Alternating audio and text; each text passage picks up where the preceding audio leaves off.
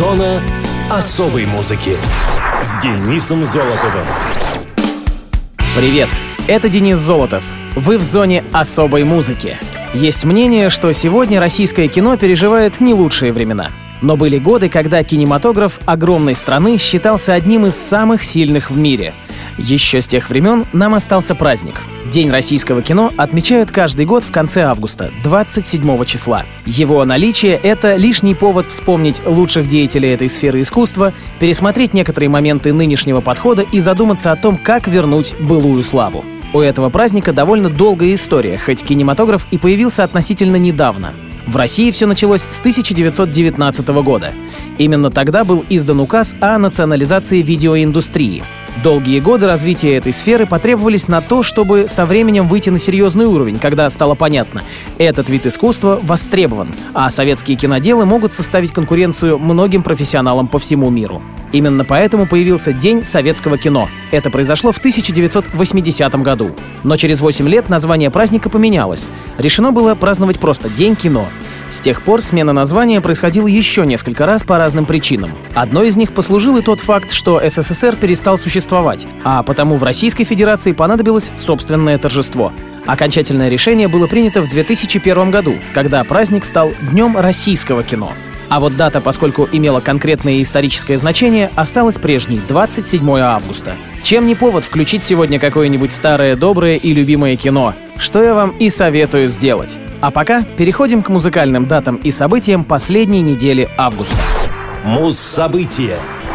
27 августа 1982 года сольник Роберта Планта «Pictures at Eleven» стал золотым. Он стал первой работой после распада Led Zeppelin и смерти Джона Бонома. «Pictures at Eleven» был выпущен 28 июня 1982 года. 82 год эра заката Led Zeppelin. Эта группа — создатель целого направления, целой эпохи в музыке. И вот, отойдя от пережитых трагедий и попутешествовав с семьей по арабским странам, первая авантюра такого рода была предпринята еще в 1975 году в компании с Джимми Пейджем, Роберт Плант почувствовал вкус к написанию нового материала. Впервые не для группы, а только для себя. Собрав состав сессионных музыкантов-друзей, он приступил к записи, ни на что особенно не претендуя. Барабанщик Genesis Фил Коллинз играл в шести из восьми песен альбома. Бывший барабанщик Rainbow Кози Пауэлл играл в композициях Slow Dancer и Like I've Never Been Gone. И получился альбом, который по выходу внезапно для самого Планта стал более чем популярным. Публика встретила альбом с большим интересом. В итоге он достиг второго места в Британии и пятого в США. Диск разошелся тиражом в 3 миллиона по всему миру. Pictures at Eleven — единственный альбом Планта, выпущенный на лейбле Led Zeppelin Swan Song. Ко времени выпуска следующего альбома The Principle of Moments 83 года Swan Song прекратила деятельность и Плант открыл свой собственный лейбл, названный Esperanza. Записи, изданные на этом лейбле, также распространялись в студии Atlantic Records. Как писали обозреватели, Плант, оставив позади Led Zeppelin и выбрав индивидуальное направление в творчестве, все же сохранил свою неповторимую вокальную манеру. Конечно, все ожидали чего-то привычного в духе Led Zeppelin и получили именно дух, но не букву. Индивидуальная же манера гитариста Робби Бланта, барабанщиков Кози Пауэлла и Фила Коллинза и вовсе уводит слушателя от старых наработок в новый мир, пока еще странный и непривычный, но уже интригующий и прекрасный. Плант не хотел исполнять песни Led Zeppelin на концертах, а собственного материала у него еще не было, поэтому концертов в поддержку пластинки не последовало. Rhino Entertainment выпусил ремастерованное издание альбома с бонус-треками 20 марта 2007 года. На радио ВОЗ Роберт Плант и его первый сольник Pictures at Eleven. Песня будет называться Like I've Never Been Gone.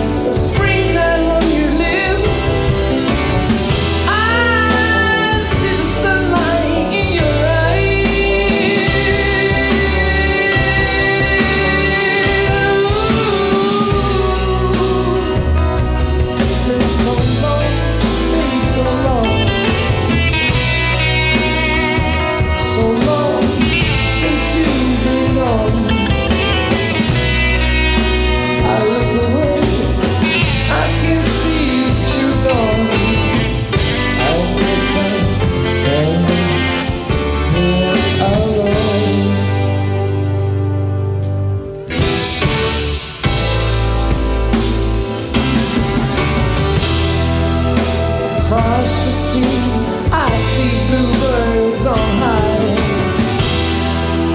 In wildest places too.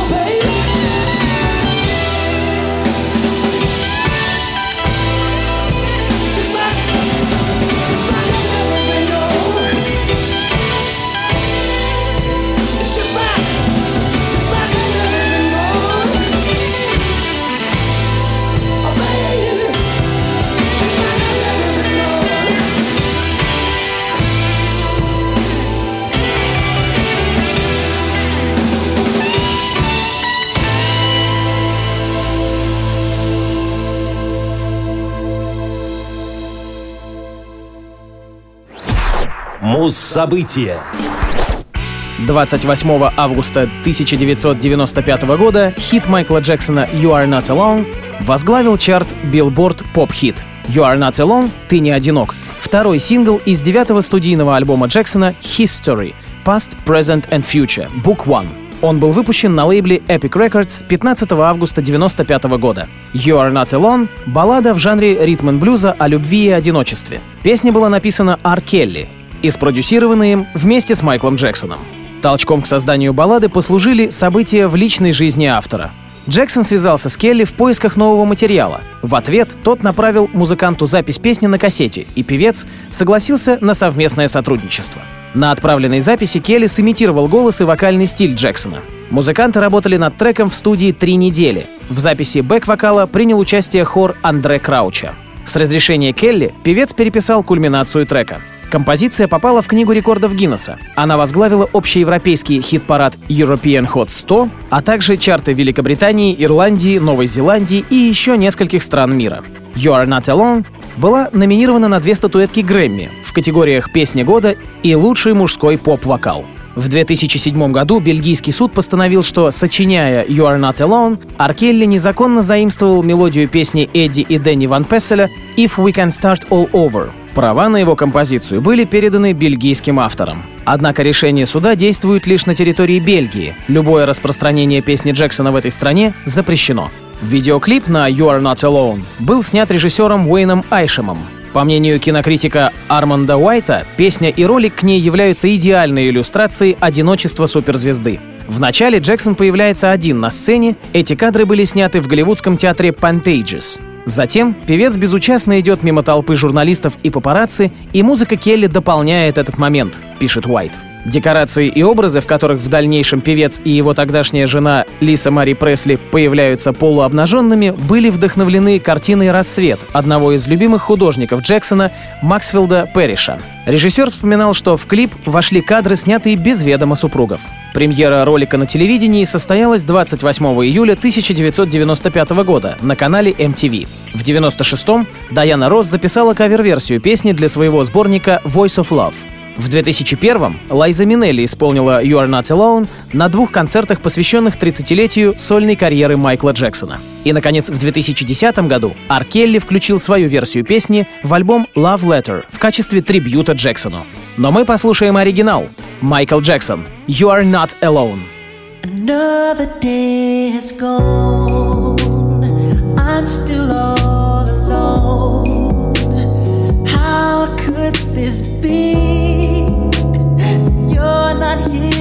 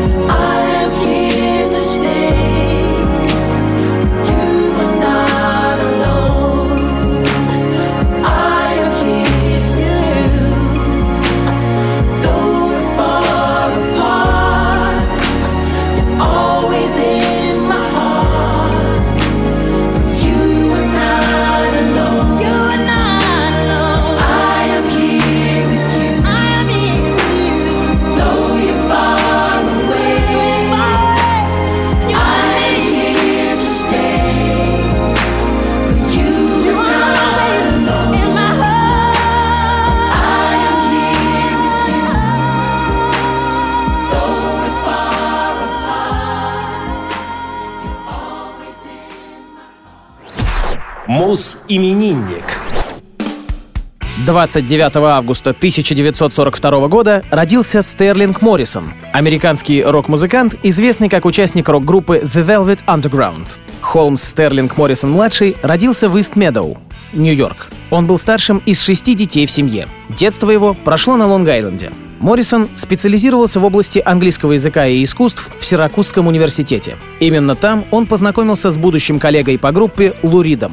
Хотя оба они джимовали вместе, музыкантам пришлось разойтись после того, как Моррисон бросил учебу, а Рид окончил институт в 1964 году. Они снова встретились в Нью-Йорке в 1965-м. К этому времени Рид встретил Джона Кейла и был заинтересован в создании группы, поэтому, когда они повстречали Моррисона, он был приглашен. Стерлинг в основном играл гитарные партии на первых двух альбомах группы, хотя когда Кейл, номинальный басист коллектива, играл партии альта или клавишных, Моррисон часто подменял его на басу.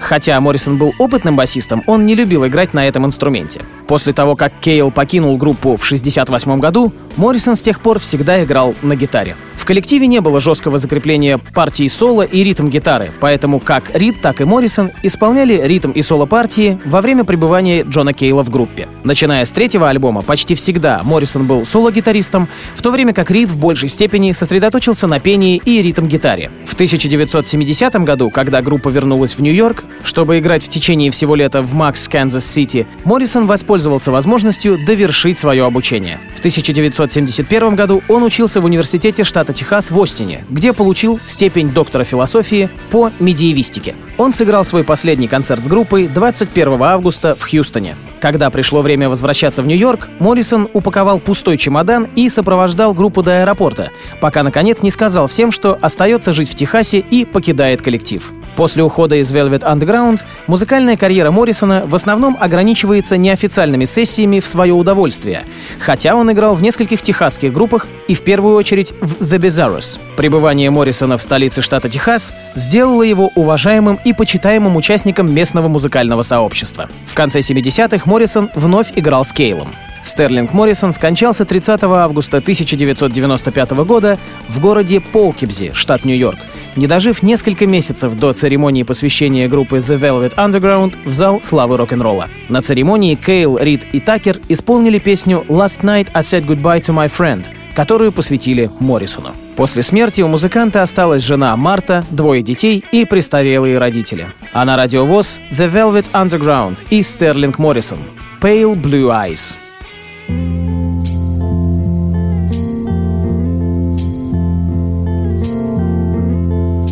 Sometimes I feel so happy.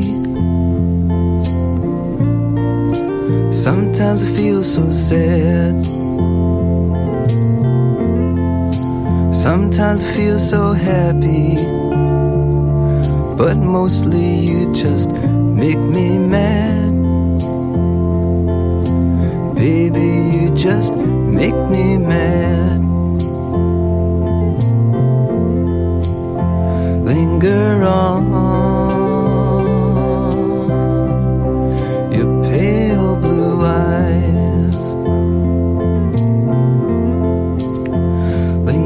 on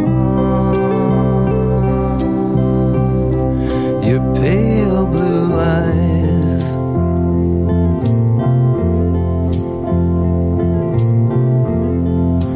Thought of you as my mountaintop. Thought of you as my peak. Thought of you as everything I've had but couldn't keep. I've had but couldn't keep. Linger on your pale blue eyes. Linger on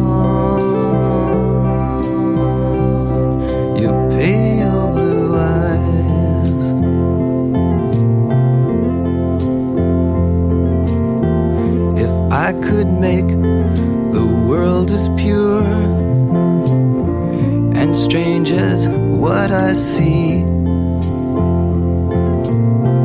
I'd put you in the mirror.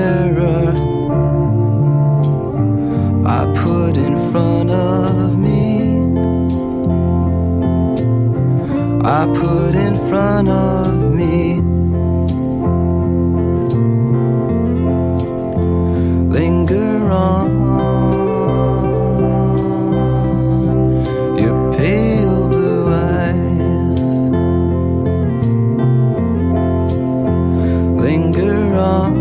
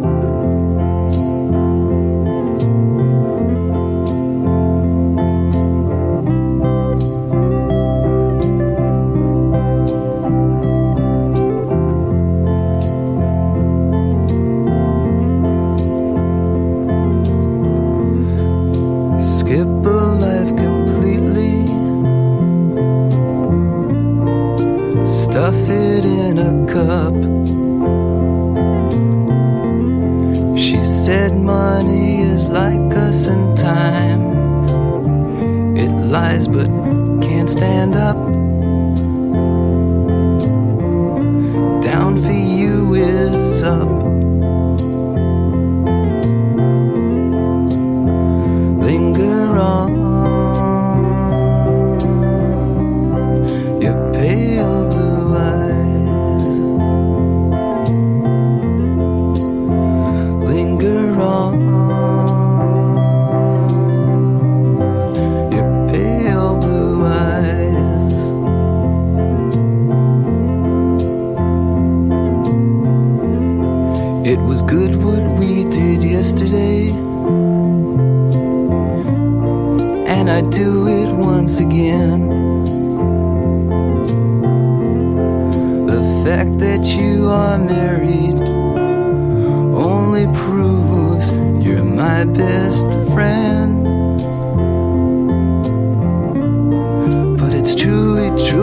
sin.